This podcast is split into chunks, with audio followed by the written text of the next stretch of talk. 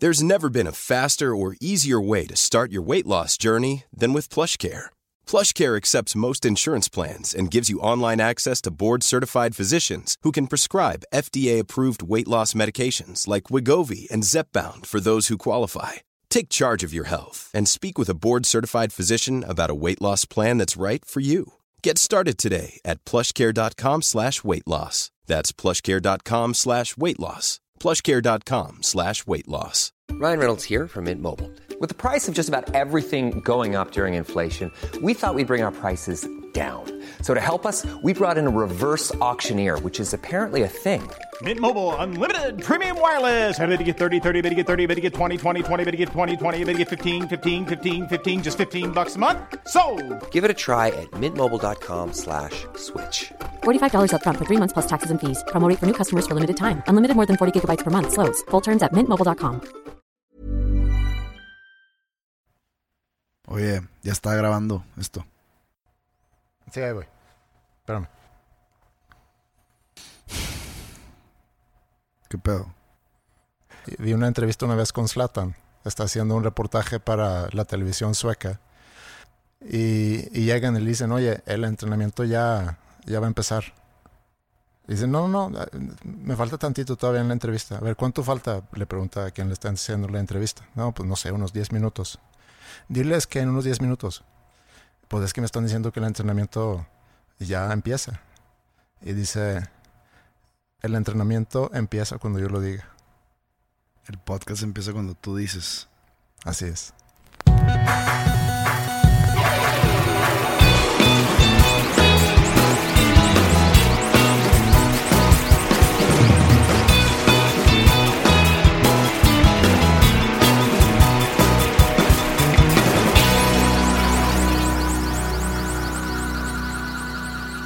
Oye, eh, estaba viendo en mi celular porque te vi en la portada de Players, Ok. una revista eh, de aquí, de Monterrey. Tengo entendido que es de varias ciudades, pero no sé si salgo en las varias ciudades. Porque aquí saliste en la portada con varios regios, ¿no? Eh, tengo entendido que son regios. Sí. Pues gente importante de la ciudad, se puede decir. Players, eh, jugadores importantes de, de Se la llama, ciudad. creo que Players of Life. Players of Life. A ver, elabora. Jugadores de la vida. Sales ahí y también sale ahí una persona que conozco de nombre. De ella no sé mucho. Sé que es de aquí, creo que es de aquí de San Pedro. Y es, creo yo, o tengo entendido, una influencer que se llama Andy Benavides. Sí. Y bueno, lo que estaba viendo ahorita es porque me dio curiosidad. Andy Benavides tiene en Instagram 300, casi 350 mil followers. Ok. Tú tienes cerca de 200 mil.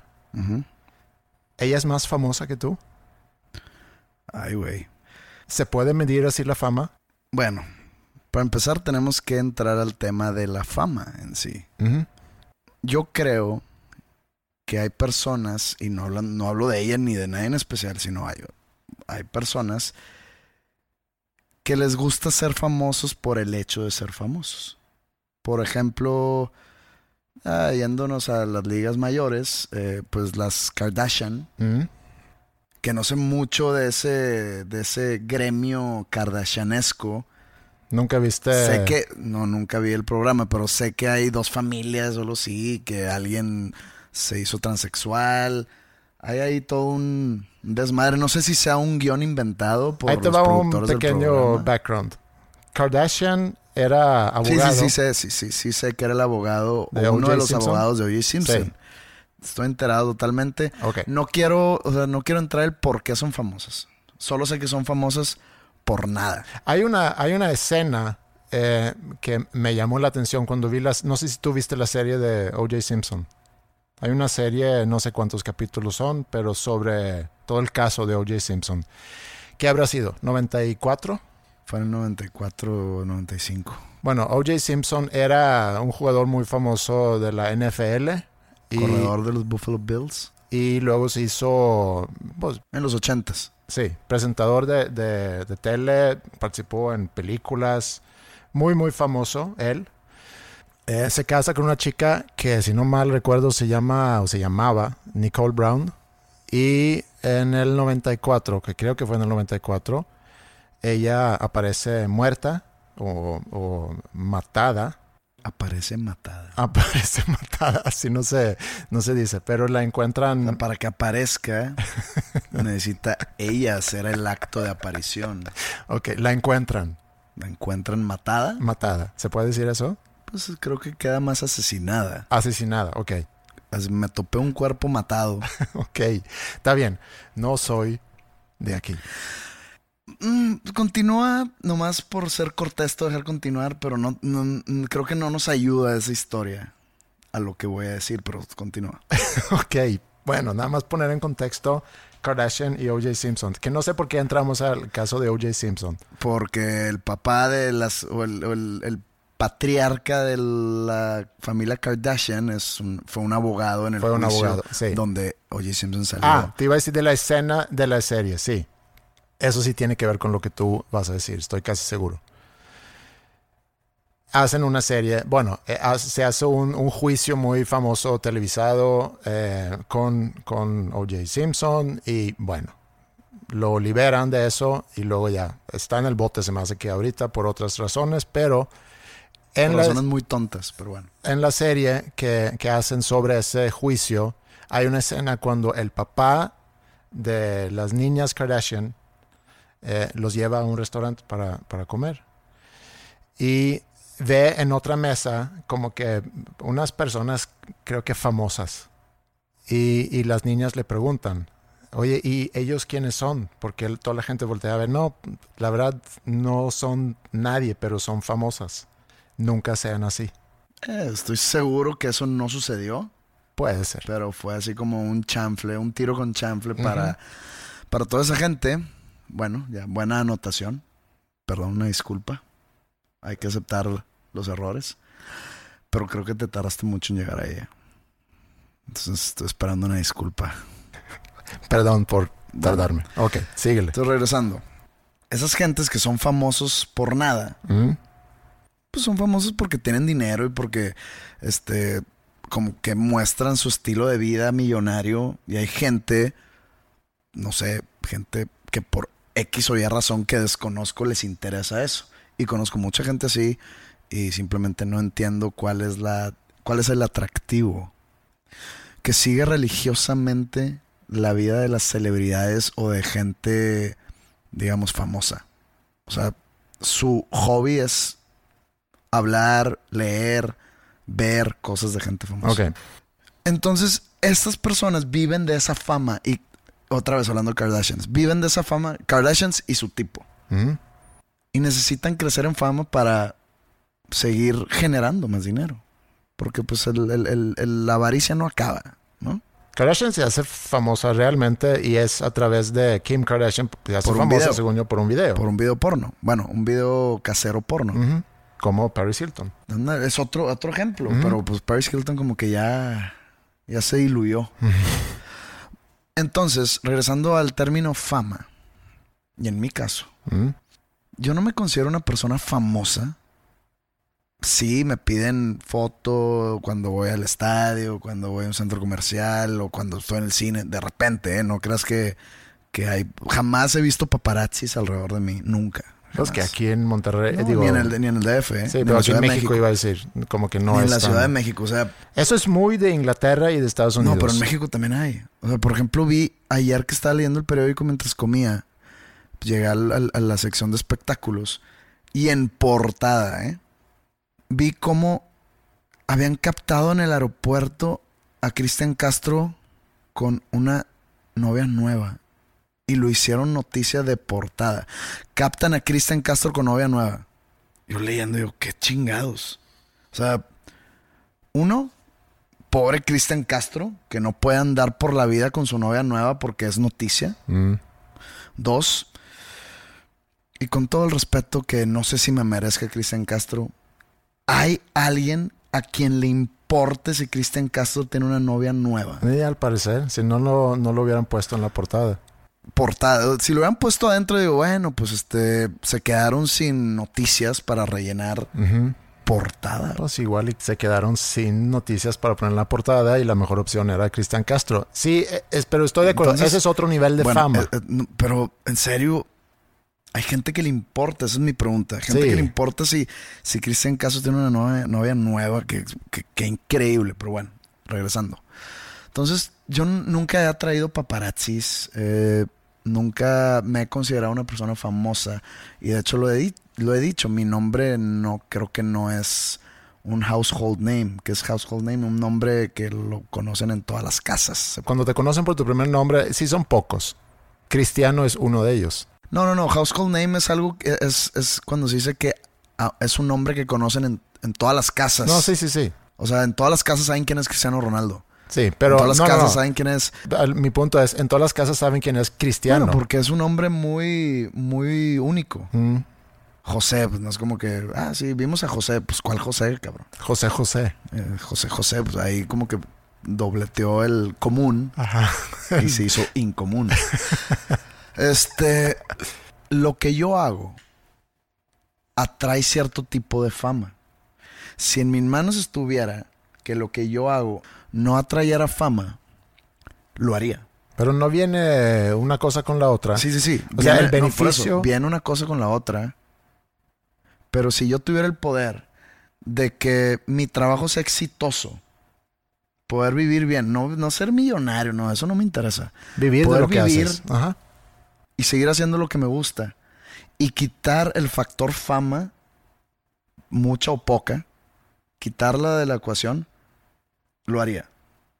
¿Por qué? No es porque, porque no me gusta ser reconocido, simplemente no lo hago por eso.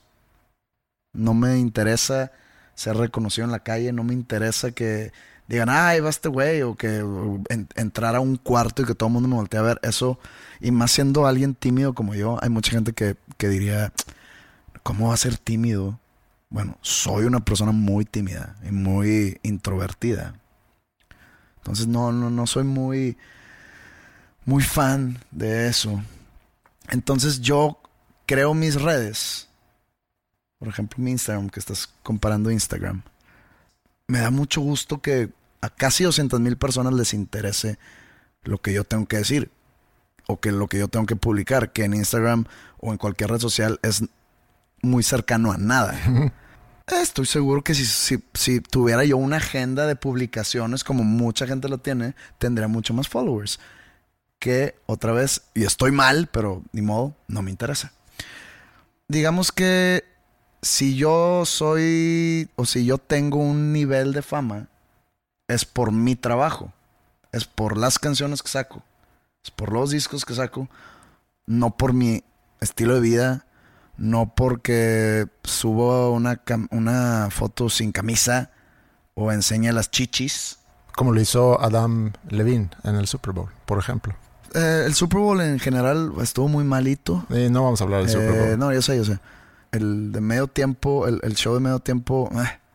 O sea, la verdad, Maroon 5 siempre se me ha hecho muy este, desabrido. Mm. Y creo yo que estuvo de más esa quitada de camisa. Quédate con el tank top, chido. Muestra tus tatuajes, muestra que estás semi mamey.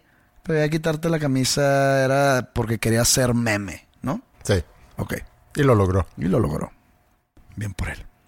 En cambio, influencers, en general, muestran mucho su vida, su estilo de vida, su que desayunaron, su voy al súper, su voy aquí manejando y hay mucho tráfico y, y estoy cansado, su ya llegué a la casa por fin, enseñar, no sé, su nueva adquisición de gadgets, el unboxing de chingaderas enseñan todo, todo su día. Ujú. Hay cero mística. Y a lo que voy es que esas personas son famosas, pero nada más en su cuenta de Instagram. Re- retomando a, a Andy, que dices, ¿cuántos tiene ella? ¿300 mil? Sí, 300... ¿Qué fue? 350. 350 mil. Contestándote lo de la fama, que otra vez no soy muy fan de la fama. Está medio Inception ese. ella sí tiene más followers que yo. Muy bien por ella. Mm, La felicito porque, pues digo, es una chava que, pues digo, no, no, no tiene, no enseña. No, no es como que, véanme las chichis y aquí eh, eh, hacemos un giveaway de, de- no, o sea, e- es ella. sí. Pero estoy seguro que si vas a Tapachula, Chiapas, y haces una, haces un sondeo de 100 personas random y preguntas, ¿a quién conoces? ¿A este o a este? Tú- o sea, te firmo ahorita en sangre que, que voy a ganar yo. Ok. Es más, un ejemplo un poco más de nivel alto. ¿Quién es más famoso? ¿Dave Grohl, Ajá. vocalista de Foo Fighters, fundador de Foo Fighters, baterista de Nirvana, un ícono de, del rock, de la historia del rock? ¿Quién es más famoso? ¿Dave Grohl Mm. o Selena Gómez? Selena Gómez. Con todo lo que te acabo de explicar de la fama, con todo lo que te dije sobre Ujú. que mi fama es gracias a mi trabajo. Sí. O sea, si no existiera mi trabajo, Sí. Selena Los- Gómez es actriz y cantante. sí. Creo que es de las personas con más seguidores en Instagram. No, no, yo soy- estoy enterado de eso. Creo que tiene Estoy, 150 enter- millones. estoy enterado de eso. Sí. Pero de esos 160 millones, ¿qué porcentaje en verdad escucha su música? No, No, te no, no sé, pero, pero, y, y, mira, es más, voy a ver, sí, a ver si Dave Grohl tiene una cuenta de Instagram. Y si sí, no creo que tenga Ha muchos de seguidores. estar en 2 millones máximo. Y perdón si me equivoco. Hay una cuenta aquí que quién sabe. No, No, no, Dave Grohl estaría verificado.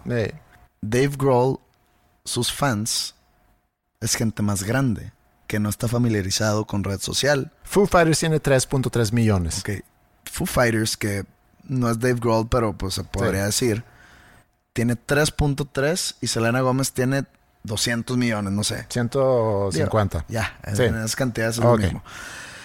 Los fans de Foo Fighters o de Dave Grohl, creo yo, la- el, el grueso de ellos tiene entre mi edad y 50 años, ¿no? Ujú. Trein- de 38 a 50 años. Que mucha gente de nuestra generación, y la- o la gran mayoría de, de nuestra edad, no se mueve mucho en redes sociales. Así es. Y aún así, es la banda más grande de rock actual Sí. donde va a Wembley y puede llenarlo tres noches seguidas, donde si se presenta aquí en México en el Estadio Azteca lo puede llenar tres, de- tres veces seguidas. Su música, desde el 91 que salió Nevermind, que fue el primer disco que estuvo involucrado Dave Grohl con Nirvana, porque el Bleach no, No. estuvo Dave Grohl. Desde el 91 con Nevermind hasta el último disco de Foo Fighters, que no sé cuál es, ni cómo se llama, ni qué año salió. Él le ha llegado con su música a millones y millones y trillones de personas.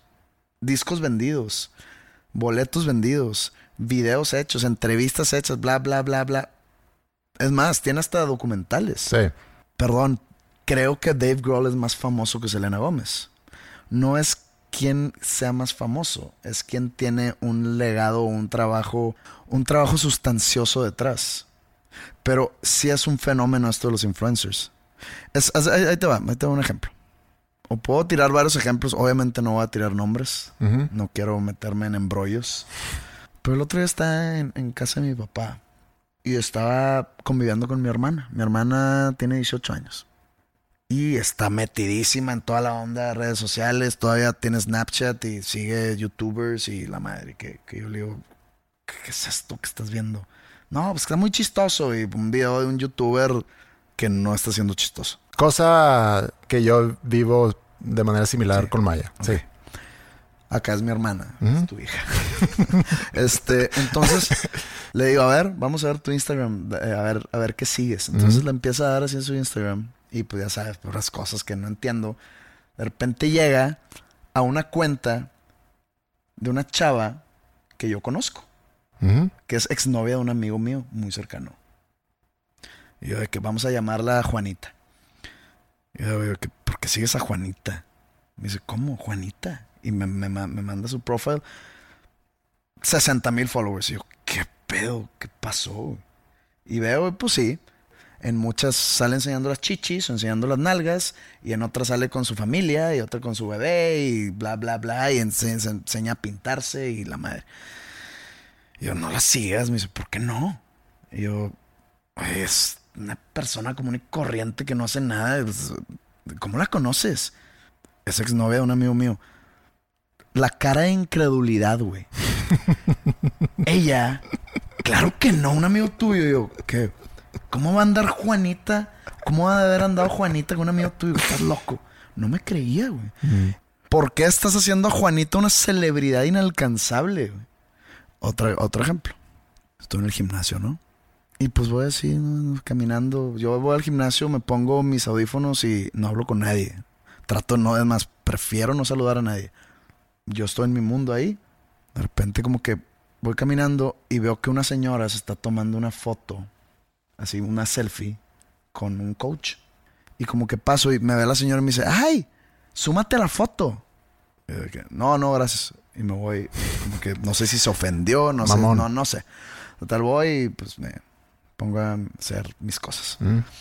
Otro día después, no un día después, no sé cuánto tiempo después, voy caminando igual, está la misma señora, como que buscando a alguien que, que, la, que le tome video haciendo un ejercicio.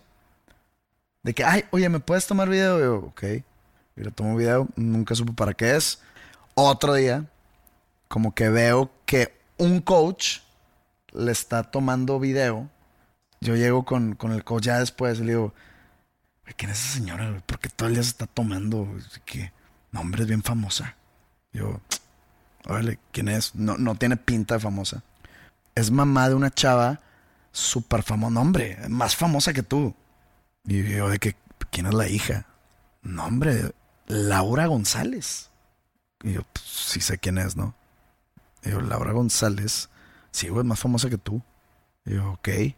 Yo, yo, yo, yo ya sé a dónde iba el vato. Obviamente no me ganché, no me dije, órale, cool. Y le me dice, no, hombre, la señora, y me saca el güey su Instagram. Es la mamá. 60 mil followers. Yo, ¿qué es esto? La mamá sube chingaderas en el gimnasio, bailecitos, tiene hasta su, como que su frase. Ajá. Este. Yo, ¿qué es esto, güey? Entonces, obviamente, la doña se siente una celebridad. ¿A qué ha llegado este mundo? Yo tengo una observación acerca de los influencers que estoy empezando a ver pasar eh, en otros lugares, no sé si aquí todavía. Entre las cosas que explicaste tú ahorita, de eso de tomarse fotos en el gym, en el, en el viaje o cuando compras cosas, está empezando en algunos lugares a haber como un pequeño backlash, como una respuesta negativa La gente se harta, creo. Sí, pero hay otra cosa. Y es el medio ambiente. Por ejemplo, ahorita en Suecia, una de las peores cosas que tú puedes hacer es volar. Volar. Volar avión. Por- Viajar por avión. Por, por los efectos al medio ambiente. Y por lo mismo se vuelven unos, eh, se vuelven unos blancos muy fáciles, los influencers, al estar presumiendo cosas que hayan comprado o, por ejemplo, cuando están viajando. En el episodio pasado mencioné yo la idea de no comprar nada en todo el año. Y, y también hace tiempo vi un documental en Netflix que creo que se llama Minimalism, que habla sobre el estilo de vida minimalista que es vivir, a lo mejor decidir, yo nada más puedo tener 16 cosas y con eso voy a vivir. Que está muy interesante, lo recomiendo, lo pueden ver en Netflix. Siendo que una de las peores cosas que puedes hacer hoy en día en Suecia y creo que va a llegar al resto del mundo es el volar y que hay mucha gente que está empezando a comentar eh, ba- abajo las fotos de, ciertos influencers que piensan en el medio ambiente debes de tomar en cuenta que al volar estás haciendo daño, al, al consumir tanto estás empezando a hacer daño. Y aquí va mi, aquí va mi observación. Lo que antes veíamos como muy normal, por ejemplo, escuché un podcast donde hablaban sobre, sobre Mónica Lewinsky y, y Bill Clinton. Y cómo cuando sucedió eso, que es mediados de los noventas, Se hizo famosa la secretaria del presidente era un intern que trabajaba con Bill Clinton, sí. porque tenían una relación sexual clandestina y los cacharon y se hizo un escándalo. y se hizo un escándalo, pero a diferencia, si eso hubiera pasado hoy, que hubiera sido otro por el contexto social ahorita, en aquel entonces, Mónica Lewinsky sufrió muchos ataques. Inclusive se decía, pues mira, imagínate ser presidente y la cantidad de chicas que te tratan de seducir, pues no está raro que, que caigas en eso. Esa era la narrativa en los noventas.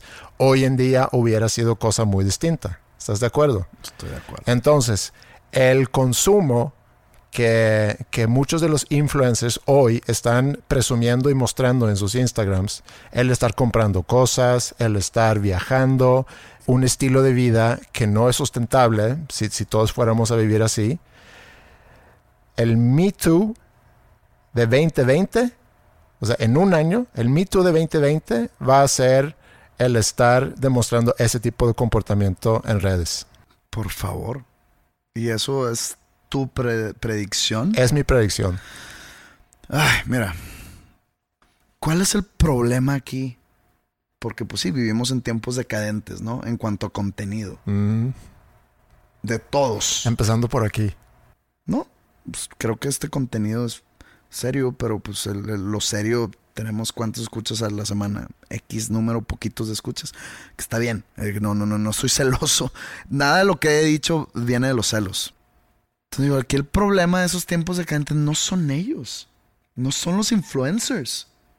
Ellos encontraron un nicho de mercado y no los culpo por estar ahí. Y qué bueno que les va bien. Es la gente que los sigue. ¿Por qué? ¿Por qué sigues a un influencer que te está enseñando que desayuno, ¿qué chingados te importa, güey? Si fuera Madonna, bueno, te la paso. Es un vato. Hablando de él, hablando de ella, hablando de aquella.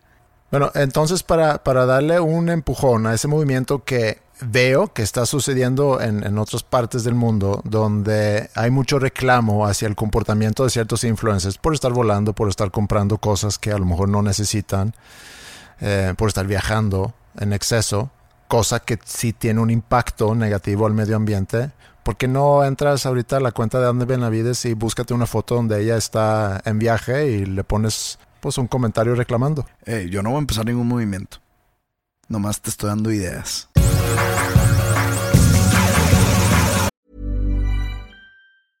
Hey, I'm Ryan Reynolds. Recently, I asked Mint Mobile's legal team if big wireless companies are allowed to raise prices due to inflation. They said yes. And then when I asked if raising prices technically violates those onerous two year contracts, they said, What the f are you talking about, you insane Hollywood ass?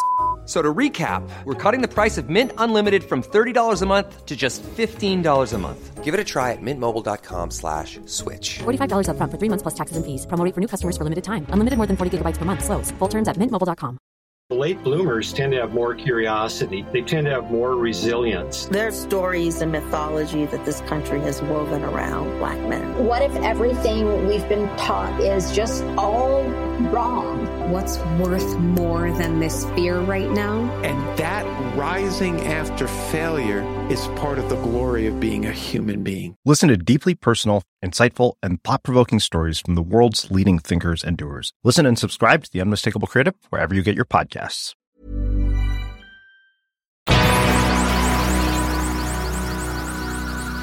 Hace rato mencionaste a celos. El otro día le pregunté a Ingrid si alguna vez ha estado celosa de mí. Creo que estás dirigiendo el celo incorrectamente. No es celosa de ti, sino será celosa de, de su contraparte. Ah, ok, ok, sí. Celosa de una... Si lo llevamos a algo de pareja sentimental, mm. si... Voy a inventar. Si tú estás en School of Rock y hay una alumna eh, que esté bonita y te busque mucho y que haya y que te empiece a decir Andreas. No tienes que ir a un, a un lugar tan extremo. Una mamá de una alumna. Ok, va, va. Ok, va, voy, a empezar. Supongo que estás en School of Rock y pues tienes unos alumnos que son hermanos y pues viene la mamá por ellos y pues la mamá está guapa mm. y veo y, e Ingrid ve que la mamá es muy muy llevadita contigo Mm. y ay me Andreas y te soba el brazo y que etcétera etcétera etcétera Ingrid estaría celosa de ella. Ah, ok. no Está de bien. ti. Ok. Muy bien. Porque en la cabeza de Ingrid, todo eso es hipotético, ¿no? Mm. Tú le estás como que sus celos Ajá. radican en que tú le estás dando pie a ese coqueteo Mm. o que incluso tú puedes hasta corresponder a ese coqueteo. Entonces los celos son de ella. Bueno, como te puedes dar cuenta, en el tema de, de celos no soy muy... No, no soy muy bueno, no sé mucho de eso. Eh, sí- No, no, no, no, no, no. no estoy diciendo que yo sea una persona celosa, pero sé cómo funciona. Ok, sí, yo ni eso. Eh, bueno, le pregunté, a- al parecer, yo le pregunté a Ingrid si alguna vez había estado celosa. Y me dice sí. A ver, cuenta. Fue hace muchos años. eh, estaba yo vendiendo algo a una empresa en la Ciudad de México y tenía ahí juntas con, con una mujer que pues, era la compradora en este caso, representante de la empresa.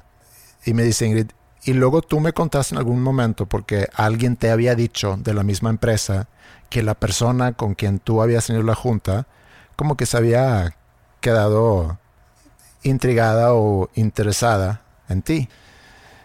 Y además me dijiste, me dice Ingrid, y además me dijiste que tenía unos ojos muy, muy bonitos. Error, güey. Bien pendejo.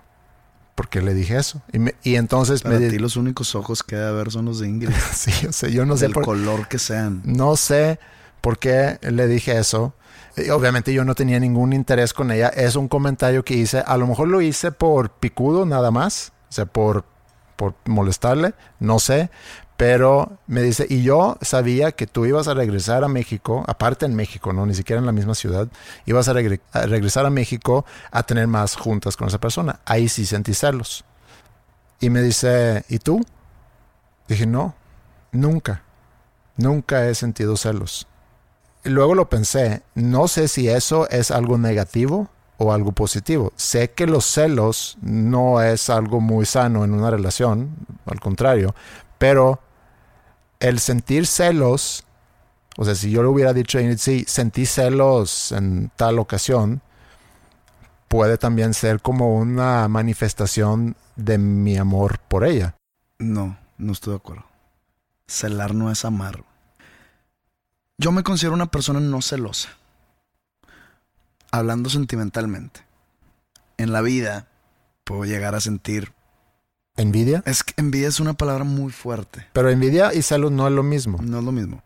Porque si trasladamos la palabra envidia a lo que tú me acabas de contar, o sea, Ingrid no se puso envidiosa de la chava de los ojos bonitos. ¿ok? Fueron celos. Por ejemplo, si a mí llegan y me dicen, no, que este, que Mon Laferte llena cinco veces el Auditorio Nacional, me da envidia. Y ojo, eso de envidia de la buena envidia, nah, es envidia.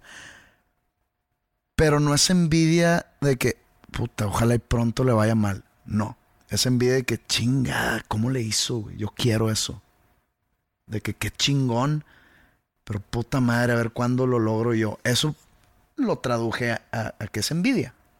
Eh, hablando de los influencers, de su número de followers.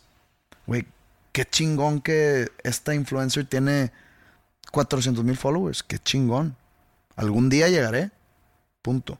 No celo, no es envidia.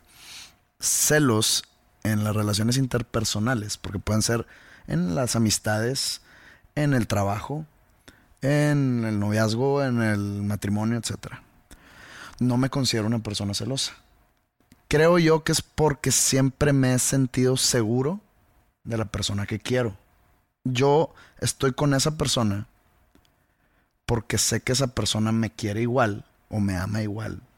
Pero a veces preferimos decir querer para no sonar tan novelero. ¿verdad?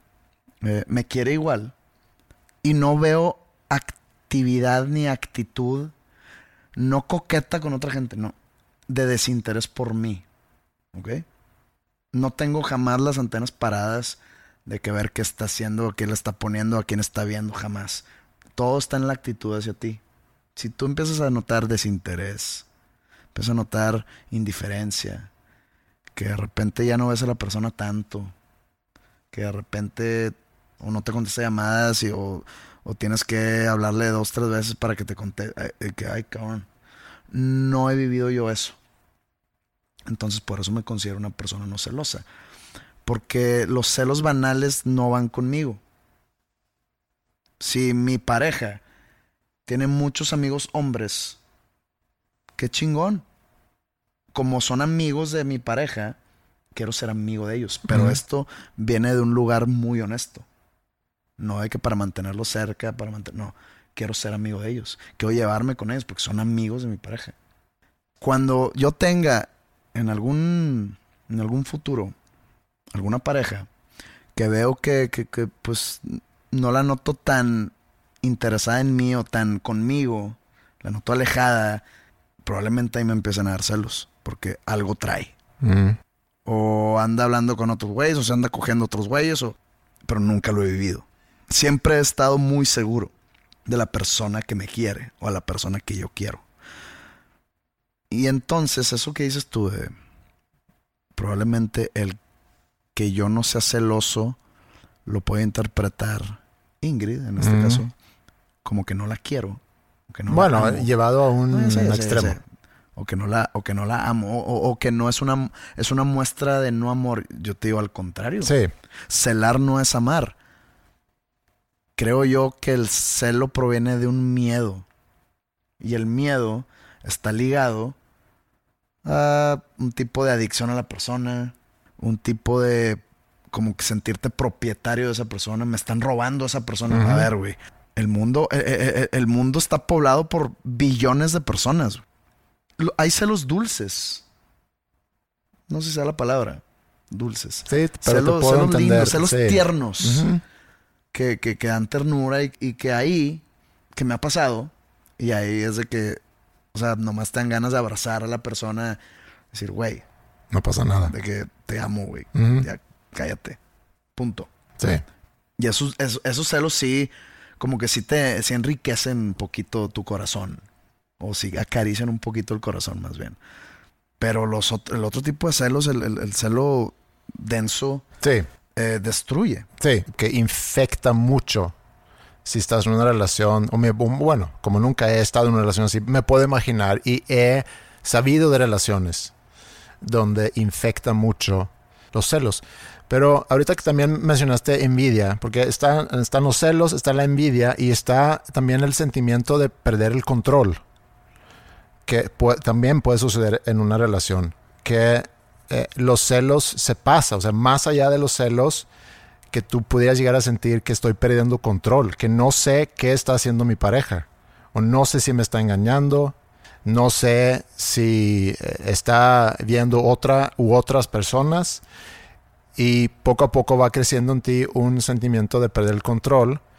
Y como no tengo esa experiencia en una relación, pero lo puedo ligar con bueno, la vida en general, el, el sentir que estás perdiendo control. Yo durante el otoño, Es que la mente es cabrona. sí, La, la- la- la mente juega muchas veces en nuestra, en nuestra contra y te hace hacer ideas y conclusiones ficticias y hasta fantásticas. O sea, y no digo fantástico en un término positivo. O sea, la mente es muy cabrona. No, sí, puedes hasta construir un odio hacia otra persona basándote en, en tus fantasías. O sea, sí está muy cabrón. Pero lo que iba a decir es, el otoño pasado, yo sentí mucho el, el estoy perdiendo control. Estaba muy metido, sigue metido, sigo metido en, en la misma cantidad de proyectos, pero en un momento sentí, estoy en tantas cosas, estoy ante tantas cosas y no veo cómo, cómo puedo yo cumplir con todo si soy capaz de hacer lo que se, se le quiere hacer y además, ¿qué pasa si no cumplo? ¿O qué pasa si no cumplimos? Entonces, he estado con esa sensación durante varios meses, aunque en los últimos meses siento que estoy empezando a controlar el no tener control. Llega un momento donde, donde aceptas el que no puedes tener control. Y, y no estoy hablando ahorita de, de que si tú estás sospechando que tu pareja está teniendo una relación eh, aparte, una relación amorosa. No estoy hablando de ese control, sino el, el sentir que no soy capaz, que hay de- demasiadas cosas que no dependen de mí y si eso no sucede, ¿qué es lo que va a pasar?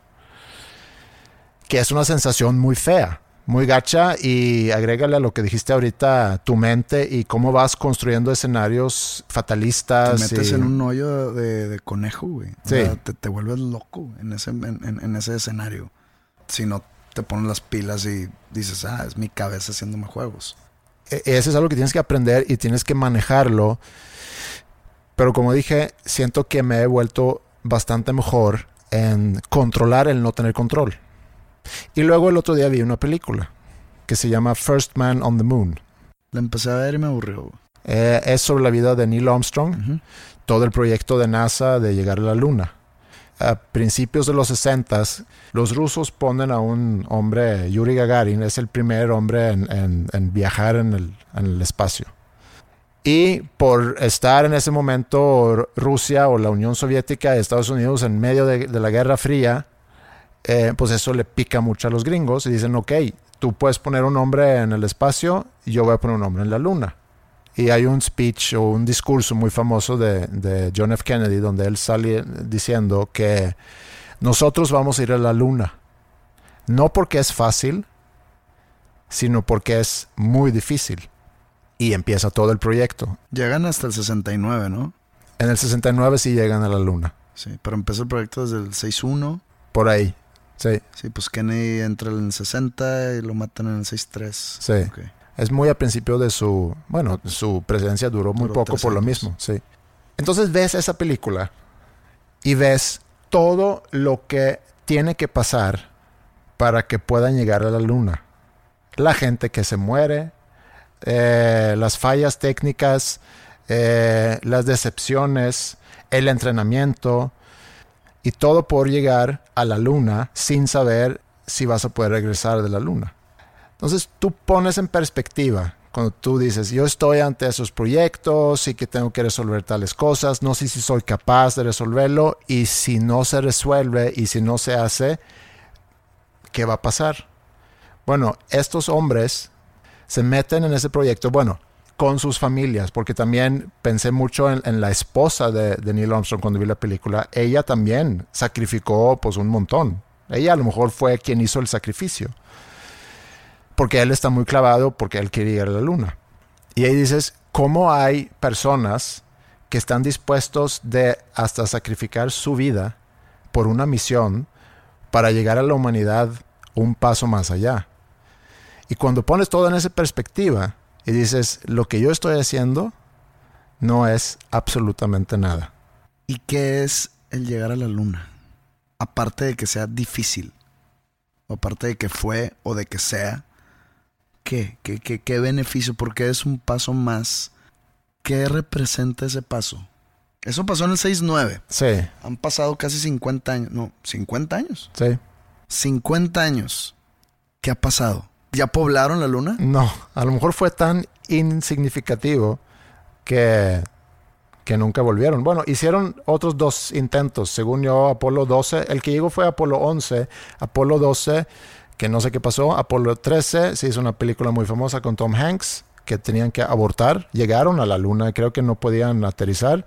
Se regresaron. Y, y creo que NASA, eh, después de Apolo 13, ya cerró el proyecto de, de seguir yendo a la No, luna. Pero, pero a, lo que voy, tú, Pues un tú statement. minimizas tu vida o el, tu, No. tu trabajo Eh, de vida no. o tu misión en la vida. Estoy poniéndolo en perspectiva nada O más. sea, no, por eso tú estás, estás minimizando, si lo, si lo comparas, estás minimizando tu misión de vida con la misión de vida de Neil Armstrong. Estoy minimizando el sacrificio. Ok, ¿qué pasó? ¿Por qué le dicen un paso hacia adelante de la humanidad? ¿Qué fue? ¿Qué fue de ese paso? ¿Se dio otro? ¿Se dio uno más? Para mí no es un paso, para mí fue un proyecto de vanidad. Digo, tanto de la Unión Soviética como de Estados Unidos. ¿Por qué? ¿Han poblado algo? ¿Se han traído algún mineral que ha hecho mejor a la, a- la humanidad? O deja tú mejor, que ha curado enfermedades, que, que hace que el acero sea más resistible, que, que, los edificios no se caigan con terremotos, que los carros no contaminen. Se trajeron algo del espacio, deja tú la luna, del espacio. Los satélites y todo eso, muy bien. La televisión y que si el GPS y demás. Pero la luna.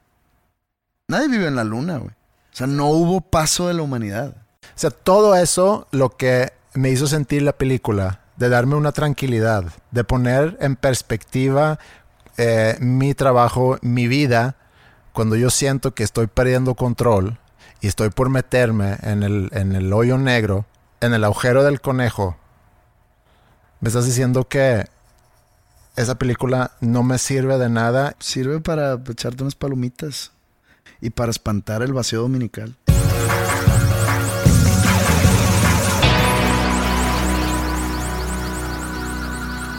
Creo que no contamos aquí suficientes anécdotas.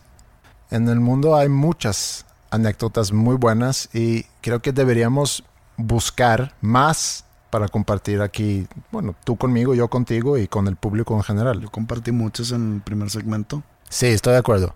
Tanto tú como yo compartimos anécdotas de nuestras vidas. Pero estoy hablando aquí de anécdotas que a lo mejor han trascendido más que un simple podcast. Anécdotas más poderosas, digamos. Tengo tres que quiero compartir contigo. Y a lo mejor puedes tú calificar esas tres anécdotas que pudieran ser anécdotas que puedes llevar a una fiesta a compartir para entretener ahí al, al público. O sea, llegar con una anécdota ajena. Ajá. Sí, contar sobre... ¿La puedo hacer mía? Mm, pues creo que en estos casos no va a funcionar, pero puedes, puedes pretender que es algo que tú descubriste y que poca gente lo ha contado. A ver. ¿Sí? El primero es sobre Paul Newman y su reloj, Rolex Daytona. Okay. Fue un regalo de su esposa y de hecho tiene un, un grabado, ¿se dice? Sí. Con un mensaje de ella atrás en, en, en, el reloj. Ah, o sea, no está en venta ese Rolex. Ahí voy. Su hija tiene un novio y un día viene a checar a casa de Paul Newman. Y creo Ellos que. checan. Existirá ese término. Lo equivalente a checar. Okay. Término que aprendí aquí en, en México. Okay. Va a, a, la casa de su novia. Y creo que llega tarde. Y Paul Newman le dice: Oye, ¿cómo que haces esperar a mi hija? No sabes. La hora. La hora. Y se quita su reloj y se lo da. Eso fue en el 84. En aquel entonces ese reloj valía 200 dólares. No era la gran cosa. Era un Rolex, pero no era la gran cosa. Con el tiempo, ese reloj, en particular el de Paul Newman, se vuelve como un Holy Grail. ¿Cómo se dice eso en español? Sí. Como eso. un Holy Grail entre, san, un santo grial. entre los coleccionistas de relojes en el mundo. Y se empieza a hablar mucho sobre el reloj de Paul Newman el Daytona, Rolex Daytona de Paul Newman. Y hace unos dos años, James Cox, se llamaba el, el novio de, de, la hija, decide que pues quiero vender ese reloj. ¿Sigue con la hija? No. Mm, mira. Pero con el reloj sí. Muy bien.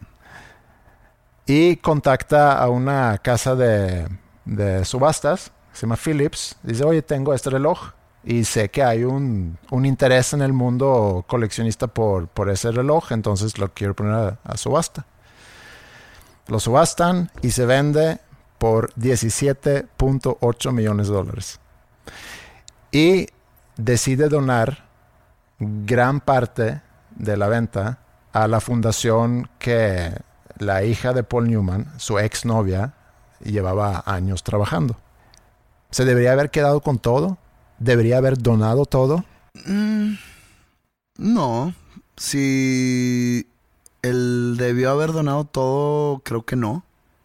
El que se, se debió haber quedado con todo ya es depende de cada quien. Depende de su espectro moral. Si me hubieras dicho se quedó todo, hubiera dicho que cabrón y no, no lo hubiera juzgado. En cambio, malamente de mi parte, si lo hubiera juzgado, si me dices que lo donó todo, diría que pendejo. Pero me cuentas que donó gran parte, que no sé cuánto sea. Muy bien, le aplaudo. Y más a la fundación de fundación de la persona por la cual gracias a ella tiene ese reloj. Entonces está bien. ¿Qué tal la...? La podría usar. Podría usar. Ok. Ahí te va otra. Ok. Ronald Reagan. Ok. ¿Te acuerdas de que se murió Ronald Reagan? ¿De viejo? pues sí, también, pero tenía Alzheimer's. Ok.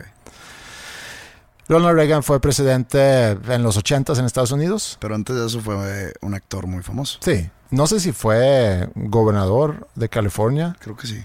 Y sí, luego era gobernador de, de, algún estado importante antes. Sí, se postula, mediados de los 80 es eh, presidente, su vicepresidente, creo que durante los ocho años, porque sí estuvo ocho años, fue muy popular Ronald Reagan como presidente y eh, hizo mucho por la economía de Estados Unidos, etcétera. Pero su vicepresidente, creo que los ocho años fue George Bush padre, uh -huh.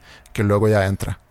Eh, y él nada más sirve un, o sirve un término, se dice, o hace un periodo de cuatro años y luego lo gana Bill Clinton para cerrar ese círculo con Bill Clinton y Mónica Lewinsky. Muy bien. Bueno. Es raro eso que, que nomás un presidente en Estados Unidos dure un término, ¿no? Eh, pues sí, Obama duró dos, Clinton duró dos, Reagan duró dos. Eh, Bush hijo duró dos. Bush hijo duró dos, Bush papá uno, Jimmy Carter, que fue antes de Ronald Reagan, no sé si él duró dos, es creo que, que, a mí uno. Ya no me tocó él. Bueno. Pero bueno, prosigue. Bueno, viven en una casa. Ronald Reagan ya está grande, ya tiene Alzheimer's y con todo lo que eso implica. En esa casa hay un acuario Uh -huh. muy grande. Y un día Nancy lo encuentra al lado del, del, acuario con toda la, todo un brazo muy mojado, la camisa mojada y como que tiene algo en su, en su mano. Dentro de ese acuario eh, había diferentes adornos, entre esos adornos una miniatura de la Casa Blanca. Entonces entra Nancy y le dice, Ronald, ¿qué estás haciendo? ¿Qué tienes en la mano? Abre la mano y ahí tiene la miniatura de la Casa Blanca. Y dice, no sé, pero vi esto y me recuerda de algo. Qué cabrón, qué cabrón es el Alzheimer. Sí. Hay una segunda parte. Okay. Su pasatiempo favorito era rastrillar hojas.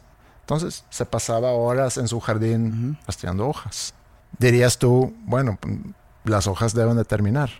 O sea, debe de... ¿Cómo es que pasas horas haciendo eso? Y todos los días tenía a sus agentes de Secret Service. Ah, mientras era presidente esto. No, esto es ah. ya grande, y, pero los expresidentes siguen con okay. protección después de su presidencia. Obviamente menos, pero sí tienen ahí eh, personas que los, que los atienden en, en cuestiones de protección, ¿no?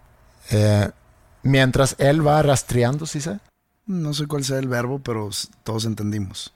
Para los que no entendieron, barrer hojas del jardín. Ok. Pero mientras él va rastreando las hojas, los de Secret Service van tirando hojas atrás de él para que siempre haya hojas en su jardín. Qué cabrón. Me da mucho miedo el Alzheimer. No hay en mi familia, pero. Pero le tengo un pavor, cabrón. No estás consciente de. Qué difícil para quien tenga que. Si estamos. No, no, no. Qué difícil para la persona que no la Ajá. tiene. Pero como quiera llegar a ese punto donde si tú tienes Alzheimer's, o sea, a ti te da Alzheimer's y seguimos grabando podcast hasta la eternidad.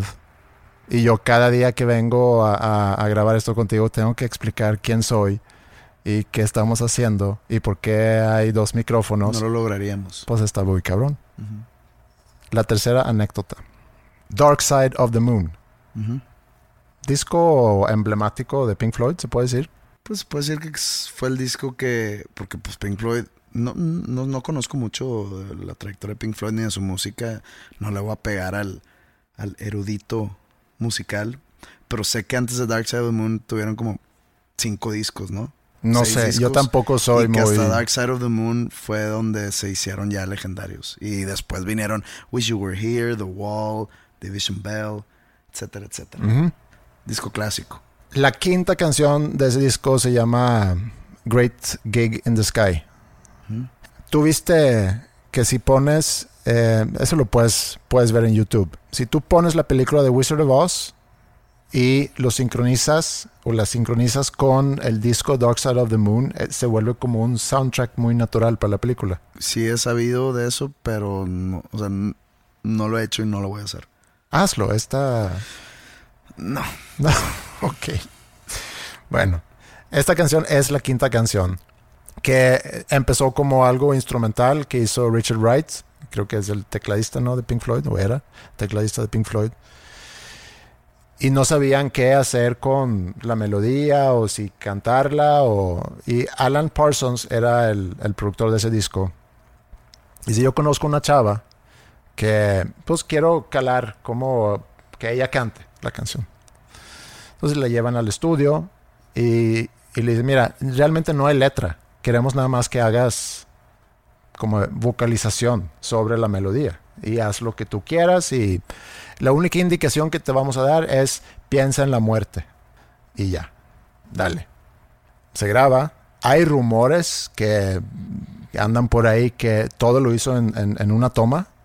Y luego leí que a lo mejor no fue una toma, pero es mejor la anécdota si es en una sola toma. Porque realmente es espectacular esa canción. Muy bien, muchas gracias. Eh, quedó muy bien y ya. Ella se llama Claire Torrey. Y años después ella se queda un poco inquieta o a lo mejor asesorada por otras personas. Oye, ¿cómo, ¿cómo está la onda de esa canción? No, pues me pagaron, no sé, 40 libras por ir a cantar un día en el estudio.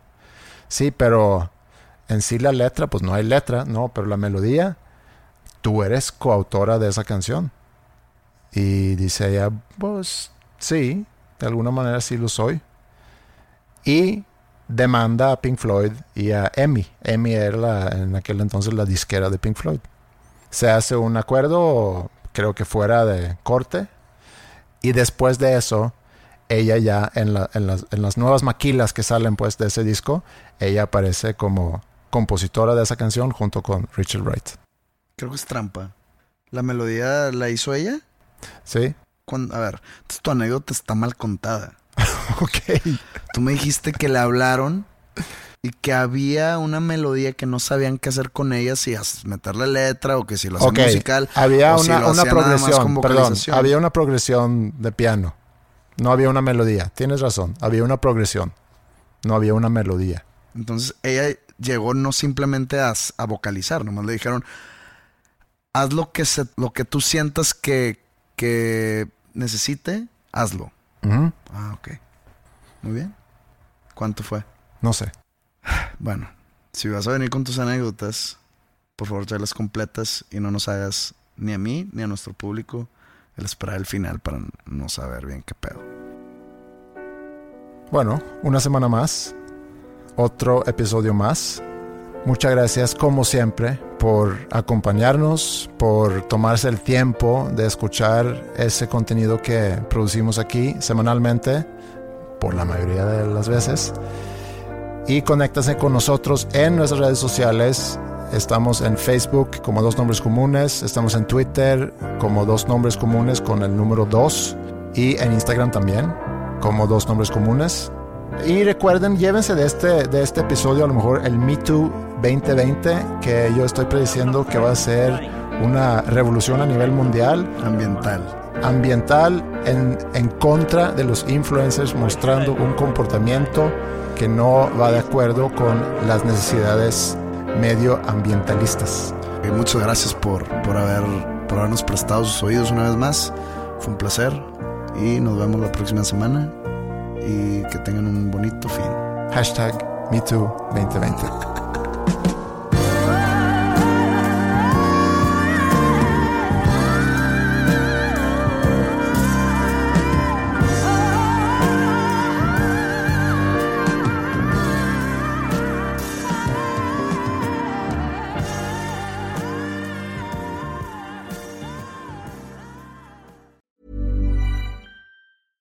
late bloomers tend to have more curiosity. They tend to have more resilience. There's stories and mythology that this country has woven around black men. What if everything we've been taught is just all wrong? What's worth more than this fear right now? And that rising after failure is part of the glory of being a human being. Listen to deeply personal, insightful, and thought provoking stories from the world's leading thinkers and doers. Listen and subscribe to The Unmistakable Creative wherever you get your podcasts.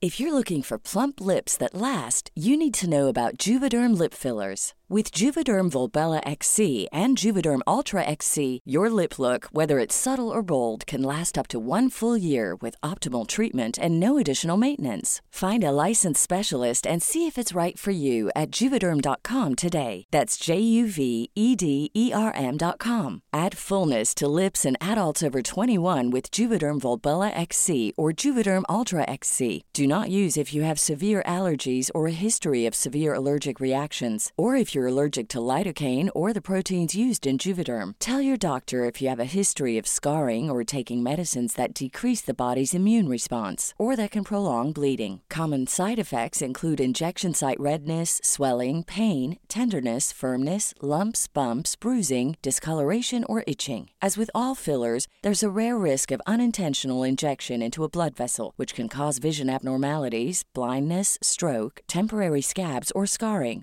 For full important safety information, visit juvederm.com.